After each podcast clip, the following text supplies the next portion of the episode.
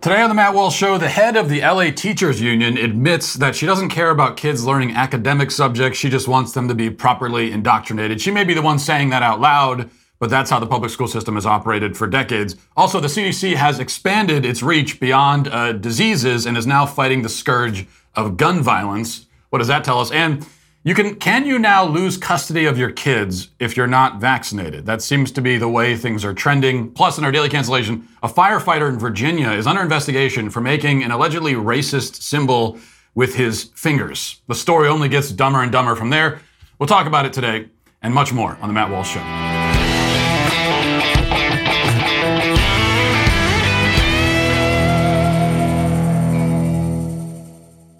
You know, if you're a certain age, and really if you're my age or older, even a little bit younger, you probably have uh, a lot of your old memories sort of tied up in uh, antiquated technology, VHS tapes, even, you know, they used to have books. We called them photo albums with actual physical photos in it. Kids, you might not know about that. And maybe you have that stuff in a box, you have it somewhere, you have it in an attic, it's collecting dust, it could be destroyed. Um, you don't want to leave it there. That's why Legacy Box is your chance to have aging tapes, films, and photos digitally preserved so the essential people and moments from your family's history can be revisited and shared for generations. This week, Legacy Box is offering 50% off at legacybox.com slash Walsh so that you can turn a lifetime of memories into a highlight reel. The service couldn't be simpler. I've done it myself, and it's very, very easy. All you do is just uh, you take their kit, and you, which is a box, and you just put all the stuff in the box that you want to have preserved. You send it to them, and they do all the complicated stuff, and then they send it back to you. And it could be stored on a, a, the cloud, it could be on a thumb drive, it could be on a DVD, whatever you prefer. Really easy, and you get all the stuff back uh, in a surprisingly short amount of time. With their traffic tracking system, you can monitor every step of the process, so you always know that your originals are being taken care of. Legacy boxes a simple way to keep loved ones close and uh, has helped over 1 million families restore and protect their most cherished moments. So visit legacybox.com slash Walsh to take advantage of this limited time offer for 50% off and honor the moments that have shaped your family. Uh, that's legacybox.com slash Walsh to save 50% off. legacybox.com slash Walsh. You know, I'm not sure if I've ever said this before, but I'm not a big fan of the public school system. Maybe I've mentioned that Perhaps you've picked up on that in the past. I may have mentioned it a time or two on second thought. And, and for good reason. There are about 70 million kids in our country, give or take, and 50 million of them are in public school. So there's no other institution that claims this kind of uh, a hold on this many kids, almost all of them, 70% at least. As a society, we have trusted this institution to mold entire generations of Americans, to, to determine what they believe, what they think, what values they hold. We, we've really handed our country over to it, over to this institution, the public school system, and said, here, you know, you, you, make our country into whatever you want it to be. This is, this is totally up to you. And we're suffering the consequences of that decision. But even now, many Americans like to imagine that they send their kids to public school only for academic enrichment and training, only to learn the facts about, you know, math and history and so on.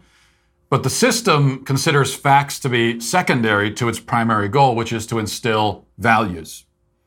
Uh, it's not so much to tell kids about the world, but to control how the kids see the world and how they feel about what they see. The indoctrination, the point here is the indoctrination is not a, it's not a byproduct. Um, it's not a side effect, but it is indeed the point of the system. It's why the system exists so that the state can form the younger generations into whatever shape it prefers. It's not a conspiracy theory. That is why public school came into existence, for that reason. So that the state would have control over the next generation and over molding the country. And if you listen very closely to the people who run the system, you'll hear them admitting to this fact. And actually, you don't even have to listen that closely because they practically will shout it into a bullhorn at this point so take this for example. This is a profile in LA Magazine of Cecily Myart Cruz, who is the head of the Los Angeles Teachers Union. Here's the second paragraph. Like I said, shouting into a bullhorn. You don't have to listen even that closely, but this is what the second paragraph of that uh, profile says. On a, sun, on a sunny May afternoon, Myart Cruz is allowing a reporter inside her inner sanctum, or at least inside a glass paneled conference room down the hall from her 11th floor office. And right away, she lives up to her reputation. After settling into a swivel chair and slowly removing her zebra print face mask, the 47 year old lightning rod for controversy calmly sets her hands on the table and begins issuing a series of incendiary statements that almost seem aer- aerodynamically designed to grab headlines and infuriate critics, like this one. Quote, there is no such thing as learning loss, she responds when asked how about her insistence on keeping LA schools mostly locked down over the last year and a half and how that may have impacted the city's 600,000 kindergarten through 12th grade students. Quote, uh, our kids didn't lose anything. It's okay that our babies may not have learned all their timetables. They learned resilience. They learned survival. They learned critical thinking skills. They know the difference between a riot and a protest. They know the words insurrection and coup. She even went so far as to suggest darkly that learning loss is a fake crisis marketed by shadowy purveyors of clinical and classroom assessments. Yeah, it's a learning loss is a conspiracy theory, she's saying. Now, she's right in one sense that there is no reason why kids should suffer learning loss just because public school has been shut down so that teachers can have an 18 month paid vacation.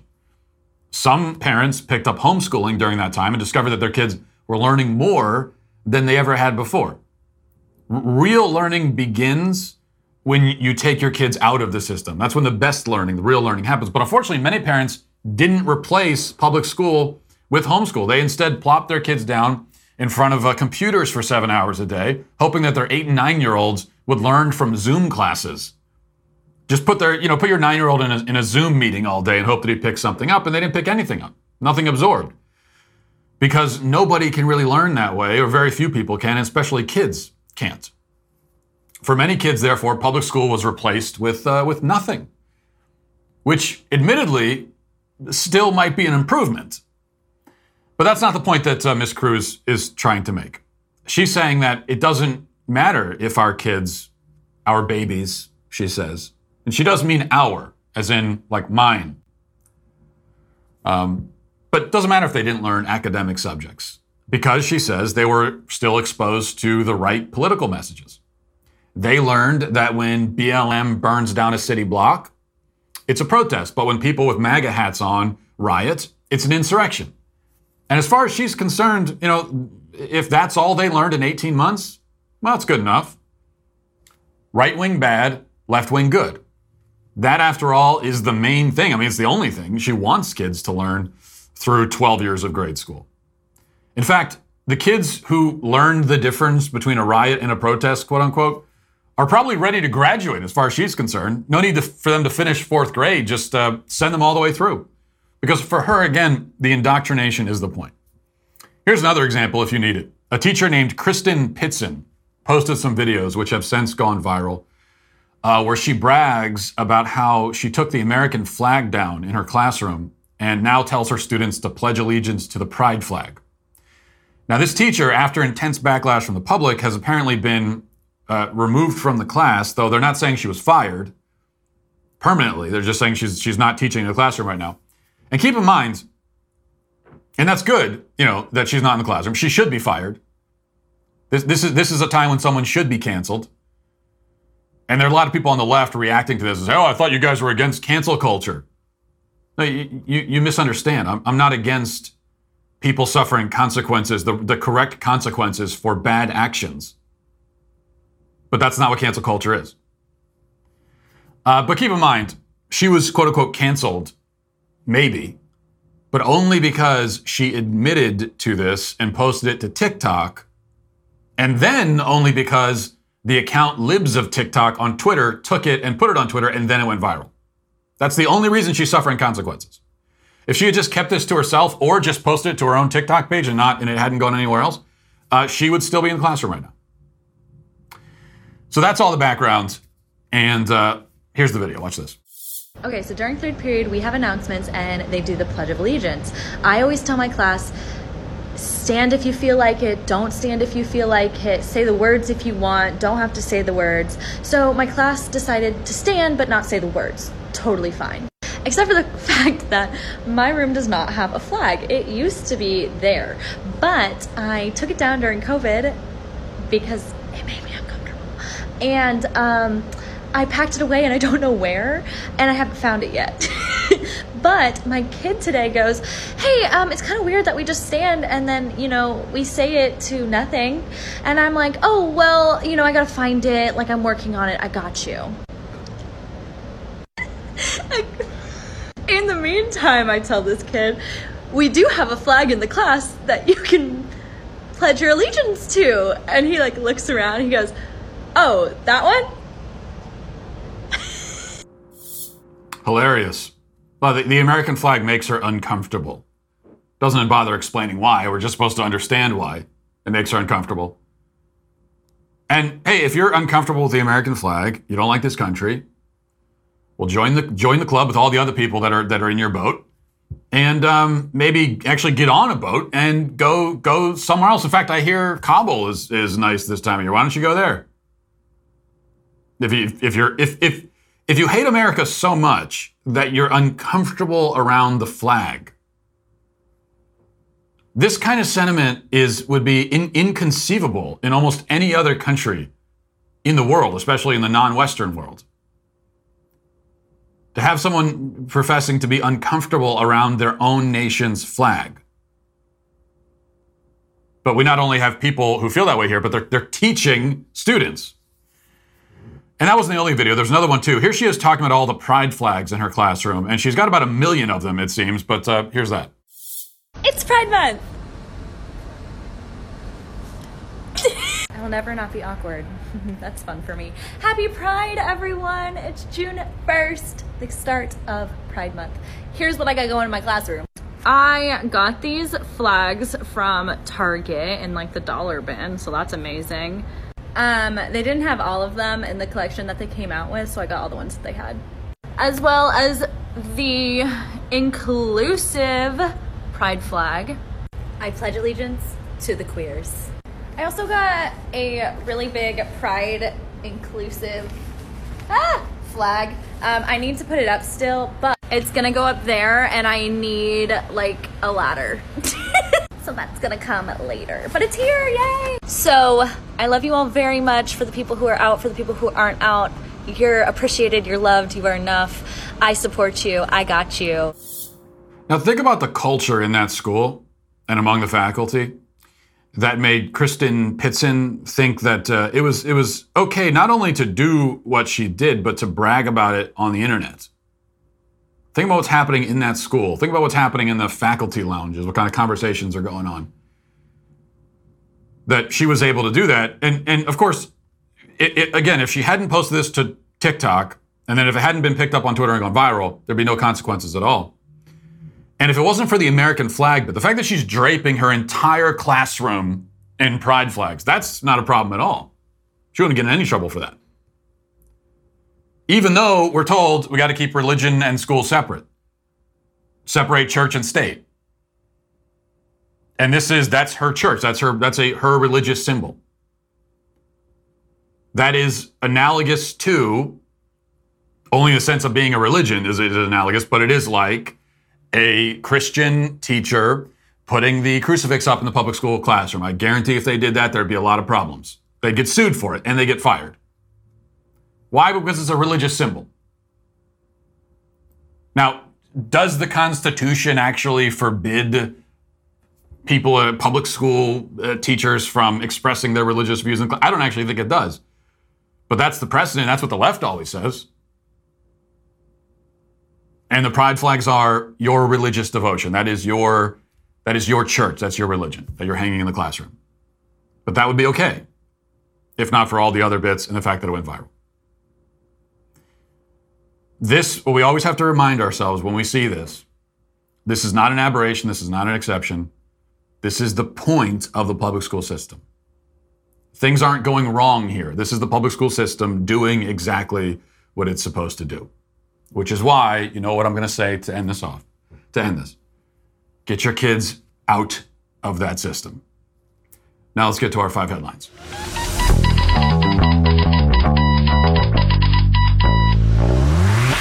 Now I got a word from uh, our very good friends over at 40 Days for Life, an organization that does incredible work uh, in the country and for the unborn. You know, it's really easy to get kind of nervous for, for a lot of people when the topic of abortion comes up in conversation with friends, families, family, coworkers.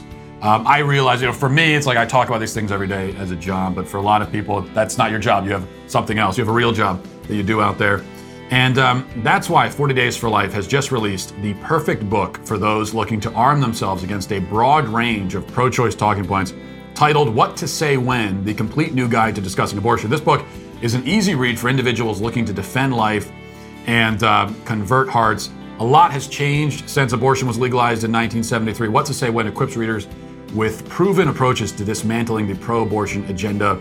And uh, even if you do talk about these issues all the time, it still is a useful book. Uh, it was useful to me, and it was so useful, in fact, that I actually wrote the foreword to that book, uh, which, uh, you know, uh, no big deal. That's not the main point to get the book, but uh, that, that's also a nice added bonus. So, what to say when the complete new guide to discussing abortion. You can get that now. Get free shipping and 21% off a signed hardback at 40daysforlife.com slash what to say when.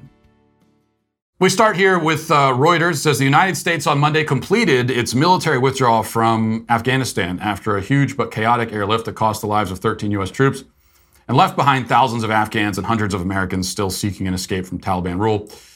In a first in the nearly 20 years since Al Qaeda September 11, 2001 attacks plunged the United States into war, not a single service member from the U.S. military was in Afghanistan, according to the Pentagon, uh, which said this in an afternoon news conference. Heartbreak was the word that U.S. Marine General Frank McKenzie used as he described emotions surrounding the U.S. departure from his longest war after dangerous and tireless efforts by U.S. troops to evacuate American citizens and vulnerable Afghans. Um, it says more than 122, here's the number. More than 122,000 people have been flown out of Kabul since August 14th, the day after the Taliban regained control of the country. 122,000. And we were told to begin with that there were, you know, a few thousand Americans that needed to be evacuated. And there's still hundreds or even maybe thousands of Americans who have been left behind, who have been abandoned behind enemy lines, lines by the Biden administration. So, what that means is that 122,000 people were evacuated. Almost all of them were Afghan citizens. And if the pictures and videos are any indication, a huge number of them were men of fighting age who were evacuated, and many of them are going to be brought here. Many, uh, certainly the federal government, many governors across the state as well, including Republican governors, have said, yeah, bring them in, bring them in. And, and we're, we're supposed to believe, by the way, that the hundred plus thousand Afghans who have been evacuated, that they were all, they all, what, they were all interpreters? They were all translators? Really? I mean, how would we even know that? That, that mass of people at the airport. Were, were we sifting through them? Was there some sort of real, uh, intentional, and careful process to see who gets on the planes? Doesn't seem like it. I mean, there were people literally, as you recall, clinging to the outside of the planes. This was not a, this was anything but a, a careful process. And that's all, of course, Biden's fault. But these there's no reason to think that all of these 100 plus thousand Afghans who are coming here are helped America in any way. These are just people who wanted to leave the country for good reason. I would want to leave it too if I was a, a citizen of, of Afghanistan. But just think about this. I mean, there's there's nothing that better encapsulates the ruling class's attitude and approach than the fact that they're bringing 100,000 Afghans here while leaving Americans in Afghanistan. Evacuate 100 plus thousand Afghans and leaving Americans there. America last every single time with these people. America and Americans last every time. Next, this is from the Daily Wire. It says referring to people as elderly, uninsured, or an inmates is apparently dehumanizing and not inclusive, according to the CDC. In what appears to be a recently published guide, the CDC lists numerous descriptors and phrases that it says aren't inclusive before providing a list of non stigmatizing language. The guide includes multiple sections grouping terms under banners like disability and homelessness before saying those words aren't inclusive enough. Wait, hold a second. So the, the guide uses those words and groups people by those categories and then says don't use those words? While they're using the words? Okay. For example, under the disability heading, the guide says that words like disabled, differently abled, and handicapped are stigmatizing and should be replaced with lengthy phrases like people with disabilities or people who use a wheelchair or mobility device. Um, the guide says the CDC is aware that some individuals with disabilities prefer to use identity first terminology, which means a disability or disabled status is referred to first. For the purpose of these guidelines, CDC promotes person first language. Most of the guide is similar, suggesting the shorter identifier is wrong, but simply adding people with ahead of that to apparently make it more inclusive. Um, the guide's headlines are in alphabetical order, so the first section is titled Corrections and Detentions and suggests words like inmate, prisoner, convict, offender, criminal, parolee, and detainee are all stigmatizing. Well, we wouldn't want to stigmatize uh, convicted felons who are in prison. You know, convicted rapists and murderers. We wouldn't want to. We wouldn't want to. Sti- don't want to make them feel stigmatized. I mean, we're locking them in a in a cell, right, for 23 hours a day. But don't we don't want to make them feel. We don't want to make them feel weird when they're in there. Um, so, what are the terms we should be using? People slash persons who are incarcerated, partner slash child of an incarcerated person, people who were formerly incarcerated, persons on parole. Okay, so don't say parolee, uh, say persons on parole. Uh, then elderly is apparently wrong too. Uh, you can say older adults. And instead of saying underserved people, the guide suggests saying people who are underserved. you, you, see these, the, the PC language just changes. I mean, I can remember when I was a kid, there'd be a ch- like a shift in PC language. It, felt like every seven or eight years, they'd come up with a new word for a lot of these different groups. And even that was kind of annoying. I remember we, we people used to complain back in the 90s about political correctness going wild because, you know, every every six, seven, eight years they'd come up with a, a new word that we're supposed to use. Which which was political correctness going wild at the time and which was absurd. But now it's like every seven to eight hours they've got a new word. A lot of these words, these are the politically correct words. Underserved people, I don't even know who that's supposed to refer to, but that, that is a politically correct term. Um, differently abled, disabled. I mean, what? Differently abled. That is definitely that's politically correct language. But no, you got to you got to change it up again. And why? The arbitrariness is the point. Again, this is all about control. It's all about controlling. If you can control the words that people use, um, then uh, then you can control their minds. I think there was someone at the Daily Wire actually wrote a book about this. I think. Now, another question you might have is why why is the CDC getting involved in this? The Centers for Disease Control and Prevention. What what in the world does this have to? Putting aside how absurd it is, what does this have to do with disease control? Are people contracting diseases because we're referring to disabled people the wrong way?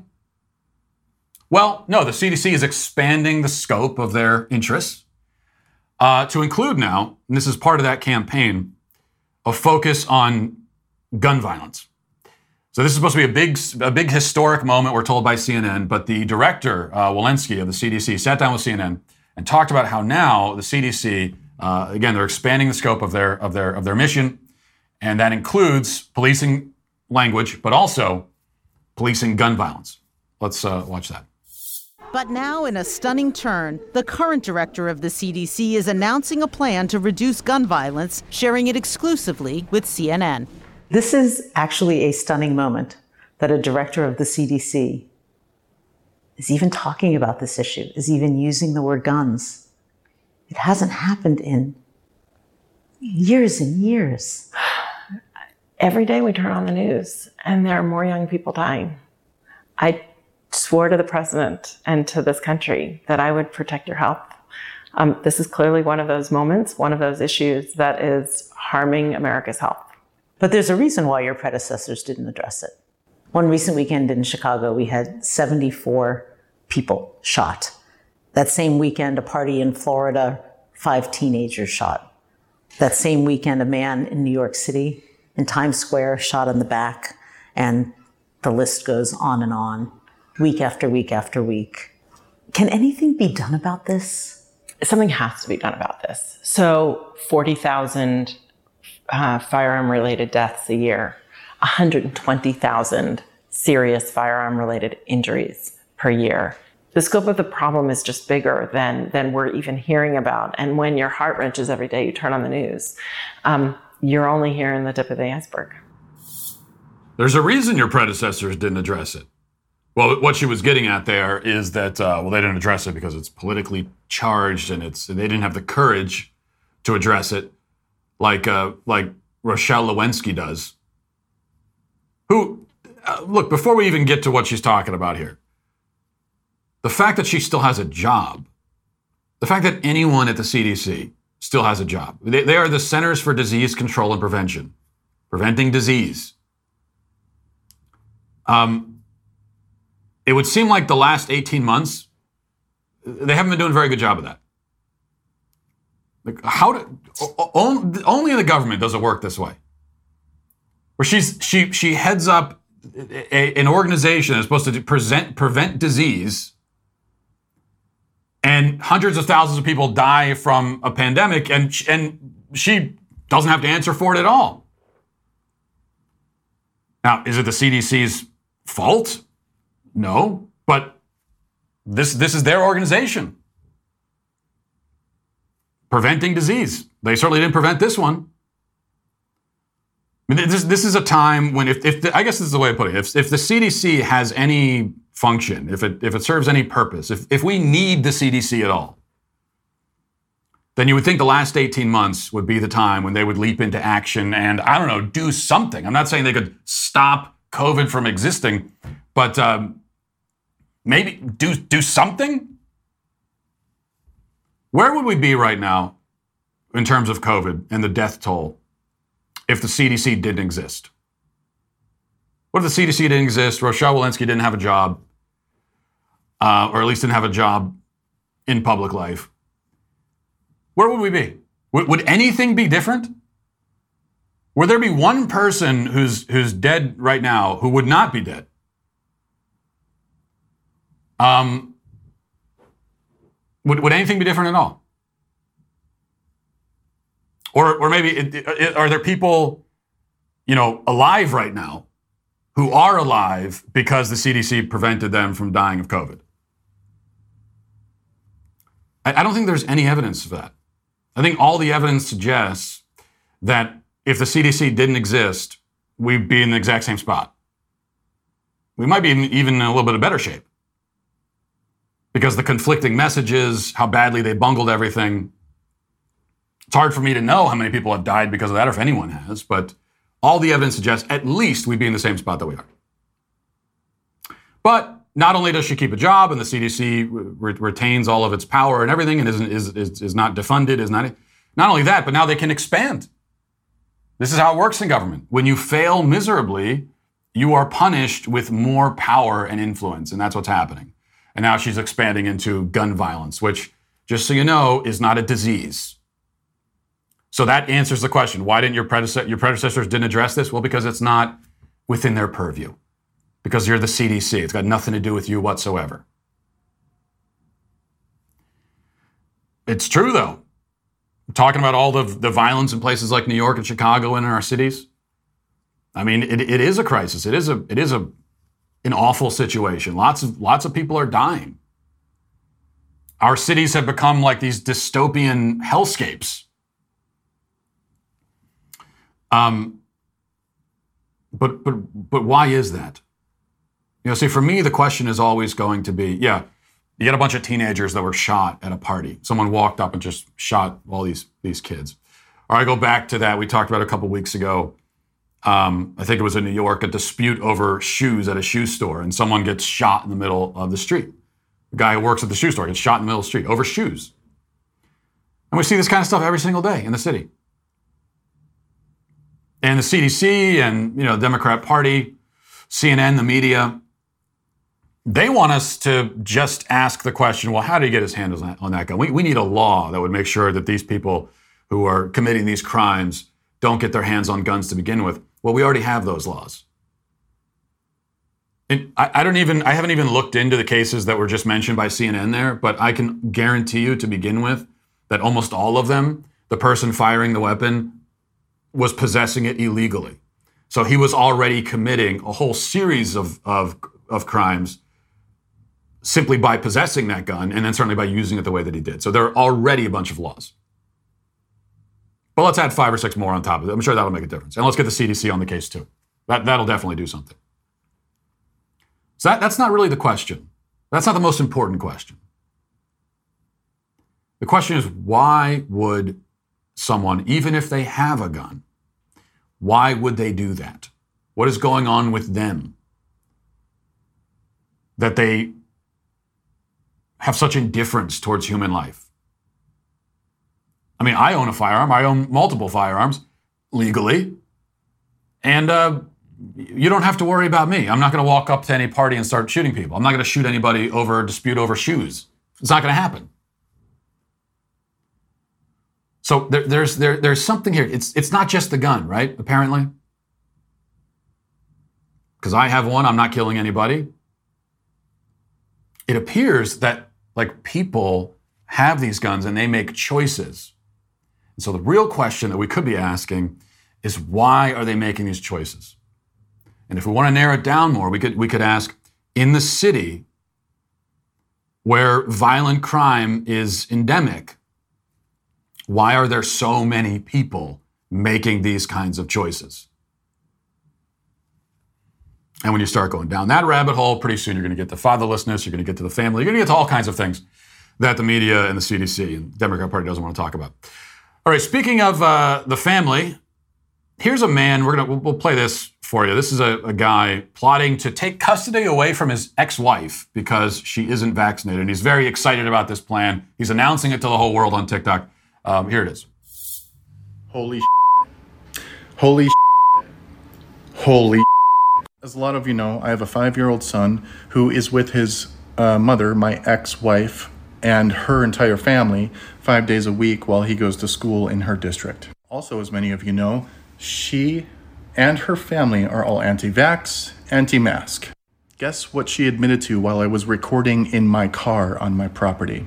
I asked her point blank are you COVID vaccinated? She said, No. I said, Do you plan to be? And she said, Maybe. I don't know. She said, Maybe. I don't know. I now have hard proof of her admitting she is not COVID vaccinated around my son and takes no precautions whatsoever. And I can subpoena video of her being in stores unvaccinated with no mask with my child. I don't know for sure, but I think this could really help my case. What a guy. What a man. Now, you, may hear this and you think, well, I mean, that, that, that can't really, really work. I mean, what, is it not knowing anything else about this, uh, this person's custody dispute? I feel like we already know, just looking at that guy and hearing it, we already know everything we need to know about him and none of it is good. But you hear that and you think, well, would that would actually work? Could, could you could you, you, take custody away from a, a, parent based on vaccination status? And there's there's no precedent for that, uh, as far as as far as I know. But apparently, um, yeah, it, it might work. This, I believe, is a, a separate case. But here's a report from Fox 32 in Chicago, where in fact this kind of plan worked out exactly the way that this guy hopes. Let's watch this. A Cook County judge here at the Daley Center has stripped a Chicago mom of her parenting rights because she's refused to get the COVID vaccine. And he is a very sweet boy. He's my whole world. You miss him? I miss them more than anything. Rebecca Firlit has been divorced for seven years and shares custody of her 11 year old son with her ex husband. What had been a 50 50 split in parenting time. But on August 10th, in an unrelated child support hearing, Cook County Judge James Shapiro asked Firlit whether she'd been vaccinated.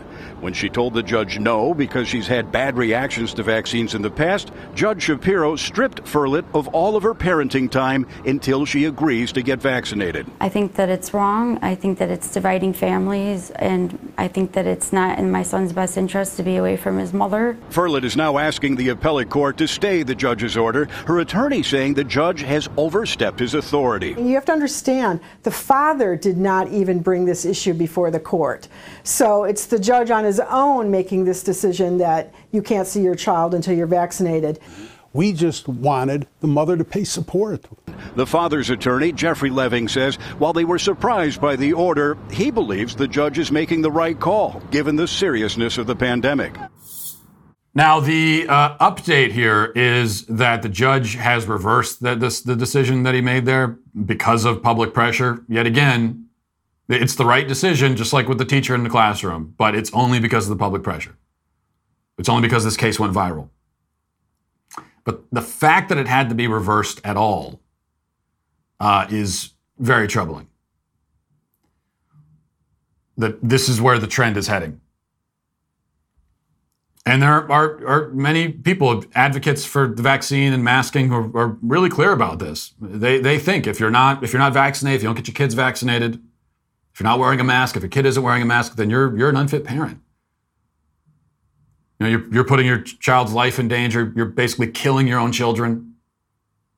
You're unfit and you shouldn't be allowed to have custody of your children. That kind of rhetoric is very prominent among the mob and in the media. And now it's seeping into the court system, and that's a troubling development to say the least. Uh, next, we have this. Olivia Rodrigo said, um, who of course I'm, you know, I'm, I'm, a big fan. We did a, we did a whole video. I, I think Olivia Rodrigo was she was the driver's license one, right? She made that song. Yeah, we did a video about that. Uh, just a, a tremendous, uh, I think, masterful piece of art. But she said in an interview that she uh, she didn't know that non-white people could be music stars. This is from page six. Says Olivia Rodrigo knows the impact she has on fans of color, revealing in a new Q&A that she herself once believed only white girls could be recognized as true pop stars. When uh, Saturday Night Live star Bowen Yang asked the brutal singer how her Filipino American background factors into how she approaches her career, she said it's something incredible to think about. She says, I sometimes get DMs from little girls being like, I've never seen someone who looked like me in your position. And these are girls that apparently have like never turned on the TV, uh, which, which, which is great, actually. And I'm literally going to cry, like just thinking about it. Rodrigo said in a V magazine feature. I feel like I grew up never seeing that. Also, it was always like, pop star, that's a white girl.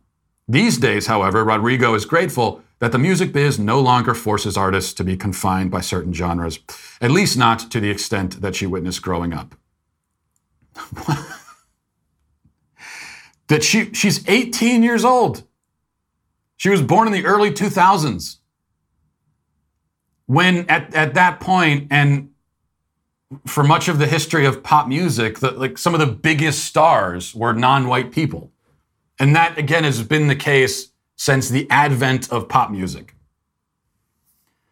So this is uh, you know this, is someone who has n- absolutely no knowledge of anything that happened prior to the moment that she was born.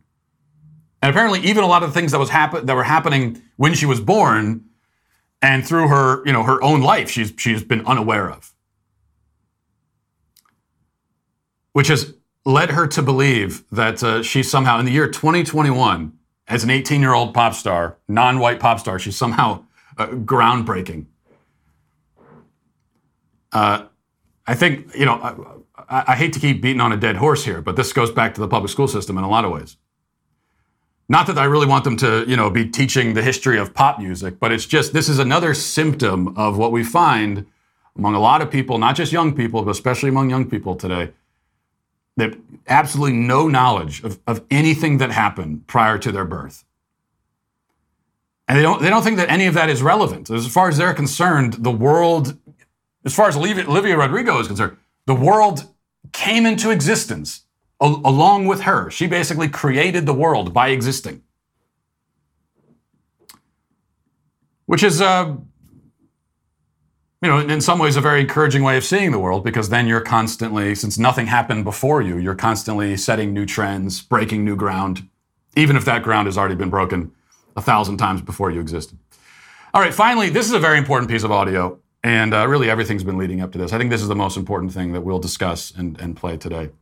Um, I'm sorry, sorry to get a little bit serious here, but something happened at a Henrico County School Board meeting a couple of days ago that uh, I just think you need to hear. Listen to this. You guys work for us in in in this uh, environment. You answer to us, and I'm asking that you do not pass this policy in Virginia. Thank you so much, this Ms. county. Thomas. We do appreciate you. Phil McCracken. Phil McCracken. Salk Suk Mahidik. Luke Mahidik. Ophelia McHawk. Ophelia McHawk. Eileen Dover. Eileen Dover. Don Kiddick. Don Kiddick. Wayne Kerr. Wayne Kerr. I, I don't know why all those people weren't weren't there. It's it's, it's it seems, you know, they all signed up and, and didn't show up. I don't know if there maybe there was some other uh, party or, or meeting they were attending. I'm I'm not sure. I also I can't believe that Mr. Hunt, uh, first name Mike, was was uh, wasn't signed up for that meeting either. So I don't know who did that, but they're a hero. Okay, they are, and I'm in I'm in. I don't know if it was a, an adult or a child who who did that, but um, heroes either way, and artists. And I, and I hope it was a kid. Actually, I hope I hope kids are still doing stuff like that. That that makes me feel better. That's one that's one glimmer of hope that I have now for future generations. Because that prank, it never gets it's always hilarious. It never gets old. And I don't see how that guy. I understand the first few names, you don't really know what you're getting into. But once you get to I leaned over, how does how do you not figure it out then? That is, uh, I, I tell you something. That is much more important and powerful than any other speech or anything that's happened at, at, at these school board meetings, including the one that I gave. I bow down to that. Um, well, I don't bow down to it, but you know, maybe that's the wrong phrase to use. Okay, let's use. Uh, let's go now to reading the YouTube comments. This is from the Fashion Assassin. He says, "My guess as to why Matt isn't on camera today is he attempted the milk crate challenge and failed miserably. Now he looks like Tom Cruise from Vanilla Sky." Trevor says Matt isn't videoless today. He's just resting his eyes. DH says apparently Matt's faux fashion faux pas was so egregious today that the pr- producers wouldn't even allow us to see it. William says, I think Matt shaved his beard, but it looks so terrible that he won't go on camera until it's grown back. Okay, lots of theories about why I wasn't on camera yesterday, but uh, I'm going to tell you the truth. The truth is that I had I had a flare up of uh, of leprosy, and it kind of comes and goes, and it's hard to tell sometimes because my nor- just my normal face sort of looks like it, but uh, I didn't want to be seen, and I hope you understand. That's the real that's the real reason. Uh, Dick Samarone, I don't know if I'm getting pranked by that name, says, Are we being punished for making fun of Matt's outfit choices? Gibberish says, Daily Wire, how do you expect us to enjoy the benefits of the bicep cam when you don't show Matt on the screen? Andrew says, by not having the podcast in video form today, Matt has bravely demonstrated what a world without white people would look like. This is performative wokeness at its best. Well done, Matt. Okay, so basically every comment is about the fact that there's there was no video yesterday. Every single one. Um, Old School says Matt didn't want to go on camera today because his wife forgot to do laundry, and all there was left was his skinny jeans and polka dot shirt. Well, that can't be it because I don't own skinny jeans. First of all, and the polka dot shirt I will wear proudly, as you know. But thank you for all of those very useful comments, which have made for, um, I think, a, a, pretty interesting segment of the show. You know, it's never been more important to understand what's going on in the political sphere. And that's why we started our newest podcast, Morning Wire, the daily morning show, which is dedicated to bringing you all the news that you need to know and also bring it to you in 15 minutes or less because They value your time and also the truth. And while we're working overtime to make sure that this fact based news still has a platform, we need your help to get the word out to more people. So make sure you subscribe. Start listening now to Morning Wire on Apple, Spotify, or wherever you get your podcasts. And make sure to leave that five star review if you like what you hear. Also, you know, there's the uh, legacy media and then there's the Daily Wire. And if you want the news that no other media outlets will cover, then I highly recommend you sign up for a Daily Wire Reader's Pass. If you sign up today, you'll get a free week for a free four week trial. And uh, that's the good part. That's a free month of, of the Reader's Pass where you get access to all kinds of great editorials and analysis, op eds from Ben Shapiro, Candace Owens, even myself on occasion. But the other good thing is that once the four weeks is over and you decide you want to, you know, really get uh, get it for longer, it's only four dollars a month. That's it. You're only paying four dollars a month for all of that content. So go now to dailywire.com/slash-subscribe and get this free four-week trial today. And remember, our offer ends actually today on August 31st. So this is your last chance to, to get it. Go to dailywire.com/slash-subscribe. Now to our daily cancellation. You know, if you still don't believe that there is a, a, racism crisis in this country, then let me tell you a story that may change your mind.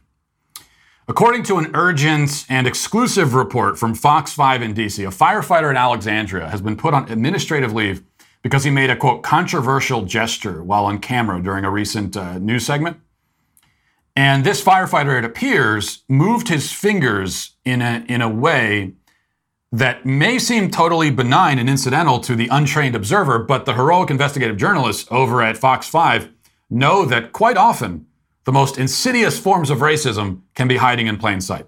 So we'll play this report for you now, and it's it's a little bit long, but it's it's worth listening to every single moment of this. And keep in mind as you listen to it, this is very real. Okay, this is not a parody, not a joke, at least not intentionally. Listen to this. Well, only on Fox 5, an Alexandria Fire Department member is in hot water being investigated for possibly flashing a racist symbol on our air. Fox 5 Stephanie Ramirez is live in Alexandria at Station 4. And Stephanie, how did this end up happening?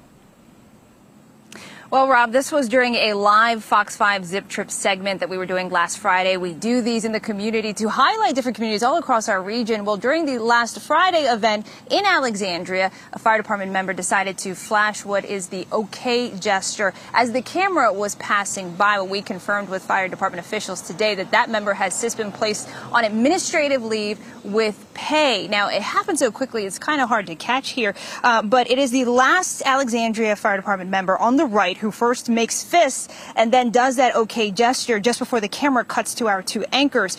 A viewer email came into Fox 5 shortly after with a screen grab of this member, the emailer asking why there's a gang symbol on TV, stating it needs to be addressed. We asked the department about it. Now, we should note here the OK hand symbol, it was used as part of a punching game if you flashed it. It is used by scuba divers communicating underwater. It's also listed by the Anti Defamation League as a gesture of hate, sometimes used to express white power. Now, I did get to ask the fire chief today about it if he knew the member's intention behind doing this. Chief Corey Smedley told me no, that he has not talked to this member yet, but there will be an investigation. I also asked, what if it turns out that he was, or this was done out of some kind of joke? A joke is only if uh, someone is not offended by it, um, and it's always in the eyes of the beholder. And just because someone may have thought things were a joke, it does is not something that is uh, up to our values within the department. Uh, so we have to first and foremost make uh, every attempt to maintain the integrity and trust of the community, and joking is not something that is part of our mission. It's hard to know where to begin in sifting through this madness. The anchor reporting live from the scene of where a dude moved his fingers says that the OK gesture, where you form a circle with your index uh, finger and thumb, is a gesture of hate. Well, more specifically, she says that uh, it can be it can be part of a punching game, or it, it's a sign used by scuba divers, divers, uh, or it could be a secret white power symbol. Those are the options. Son, you're either a scuba diver or a Nazi. And we ain't under the ocean right now, so that kind of narrows it down. A little bit of a full metal jacket thing going on, I guess. Uh, she does clarify, of course, that the ADL, the Anti Defamation League, has declared that the OK sign is a, is a hate symbol. What she doesn't explain, however, is why anyone should give a damn what the ADL thinks. There's a handful of far left political groups, the ADL, Southern Poverty Law Center, principal among them, that have appointed themselves sort of arbiters of, of what is hateful and what is what is not. And they get to decide which gestures and words and ideas and groups are valid and which are abhorrent and accursed. We're not supposed to ask why, or rather where they derive this authority or why we should respect or care about their opinion on these matters. The media will simply say, well, the ADL says this is hateful. So? well, I care what they say. Why should, who, who put them in charge? It's not unlike the groups that have declared themselves fact checkers. And now, because they have fact checker in their name, they're meant to be unquestionable, unquestionably trusted as, as the official adjudicators of truth. But the funny thing is that if you go to the ADL's official website, and their database for hate symbols. It does list the OK gesture, and yet it admits that the whole white power connection is really a trolling campaign by 4chan. So here's what their website says it says, a common hand gesture that a 4chan trolling campaign claimed in 2017 had been appropriated as a symbol meaning white power, used by many on the right, not just extremists, for the purpose of trolling liberals. The symbol eventually came to be used by actual white supremacists as well. Caution must be used in evaluating instances of this symbol's use. Ah, okay. So the OK gesture could be a white power symbol, allegedly, or it could be a scuba diver sign, or it could be a game that you play where if the, somebody looks at the circle, then you get punched. That's when I was a kid. That's that's what that's what that's that's what it usually meant when someone did that. It meant that the punch was coming shortly after you saw it. Uh, or it could be a 4chan troll, or it could just mean okay, or it could mean a dozen other things, or it could mean nothing at all. Not every movement a person makes with their fingers has some deep seated reason behind it. In fact, most movements don't, most are incidental. If you were to stare at a person's hands long enough and film it, looking for hidden meanings, you know, behind every twitch or gesture, you'll come away thinking that they might they made white power symbols, they they flashed gang symbols, they flipped you off, they I don't know, they, they, they said the words train and dog and sign language. I mean, all kinds of random things. And the person will have communicated these messages to you without knowing that they communicated anything at all. Kind of like the truck driver for the a gas company in California last year who was fired for making the, the same white power sign when really it turned out he was just cracking his knuckles, which is a pretty, you know, you do this and you crack your knuckles. Also, he's Mexican, but they still fired him for being a, an advocate of white power. But somehow we haven't even gotten to the dumbest part of this alleged uh, news report yet, because the dumbest part comes to us courtesy of the fire chief, Chief Smedley, a perfectly appropriate name somehow. It's it's just you hear Chief Smedley, and then you you see him and you listen to him, and you think, well, yeah, that's that's exactly what I expected from Chief Smedley. So Chief Smedley says that uh, even if the benign, probably incidental finger movement was actually intended as a joke, it doesn't count as a joke anymore if someone gets offended. Exact quote A joke is only if someone is not offended by it. Which I guess that's news to. Uh, that would be news to to uh, I mean many comedians. Richard Pryor was was apparently he never told a joke in his life, his whole career. We think of him as, as an iconic, trailblazing comedian, but uh, he's not at all. He's he was not a comedian. He was not a comedian because he, he offended people with every joke that he told. But it's all in the eye of the beholder, Chief Smedley says. And if uh, someone hears or sees your joke and decides that they don't like it, then all of a sudden your joke isn't a joke anymore. If they interpret it as something serious, then that means that your intentions were serious. So they get to retroactively determine what your own intentions were based on how your joke makes them feel. That's Chief Smedley's position. That's the media's position. That's everyone on the left. That's that's how they look at it. And that's why he says joking is not a part of our mission. Not, that, that's the most Chief Smedley thing anyone has ever said. Joking's really not a part of our mission here. But this this this idea, um, which has led to the the unjust cancellation of many a person, this idea that your, your intentions don't matter at all in communication. So when you're communicating something, What you intended in communicating it makes no difference. All that matters is the, the person listening to it and how they feel when they hear you say it. So even if you weren't trying to communicate anything at all, even if you're just standing there and moving your fingers randomly, and there's no intention, doesn't matter because someone felt differently and they get to decide what your intentions were. Not you, them. All of this is quite insane, of course, and it would be hilarious if not for the fact that an innocent man's life is being severely impacted by it. Just imagine, imagine from the firefighter's perspective for a moment here. Fox 5 shows up because they want to do some dumb filler segment. Um, and you have to put on your uniform and stand there for the B-roll shots. And they probably did a whole bunch of shots. And you're standing out there for you know 45 minutes. Next thing you know, because some hypersensitive tattletale with no life and nothing better to do was offended by the movement of your fingers, now you're under investigation and suspended from your job and being smeared on television as a suspected Nazi. And to make matters worse, it's being done by people who almost certainly know better. They're not as insane as they appear to be. Maybe the original person who reported it, the viewer who saw that and paused it and said, What's that there? What do you do with his fingers? That person might just be a psycho lunatic or, or simply a, a loser with nothing better to do, as I said. But the fire chief, well, he's a, a spineless coward. The reporters are sadistic propagandists, perfectly willing to destroy a random person's life for the sake of a story, especially a story that advances the preferred narrative. And for all of those reasons, that is why, of course, Fox 5 in DC is canceled.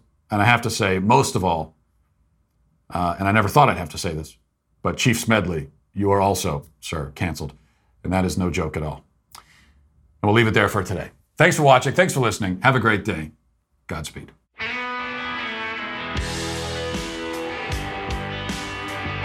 Well, if you enjoyed this episode, don't forget to subscribe. And if you want to help spread the word, please give us a five star review. Also, tell your friends to subscribe as well. We're available on Apple Podcasts, Spotify, wherever you listen to podcasts. We're there. Also, be sure to check out the other Daily Wire podcasts, including The Ben Shapiro Show, Michael Knowles Show, The Andrew Klavan Show. Thanks for listening. The Matt Walsh Show is produced by Sean Hampton, executive producer Jeremy Boring. Our supervising producer is Mathis Glover. Our technical director is Austin Stevens. Production manager Pavel Vodosky. The show is edited by Sasha Tolmachov. Our audio is mixed by Mike Coromina. Hair and makeup is done by Nika Geneva. And our production coordinator is McKenna Waters. The Matt Walsh Show is a Daily Wire production, copyright Daily Wire 2021. America officially ends the war in Afghanistan. The Pentagon and the State Department have no idea how many Americans they left behind, and New York City teachers protest the city's COVID mandates. Check it out on The Michael Knowles Show.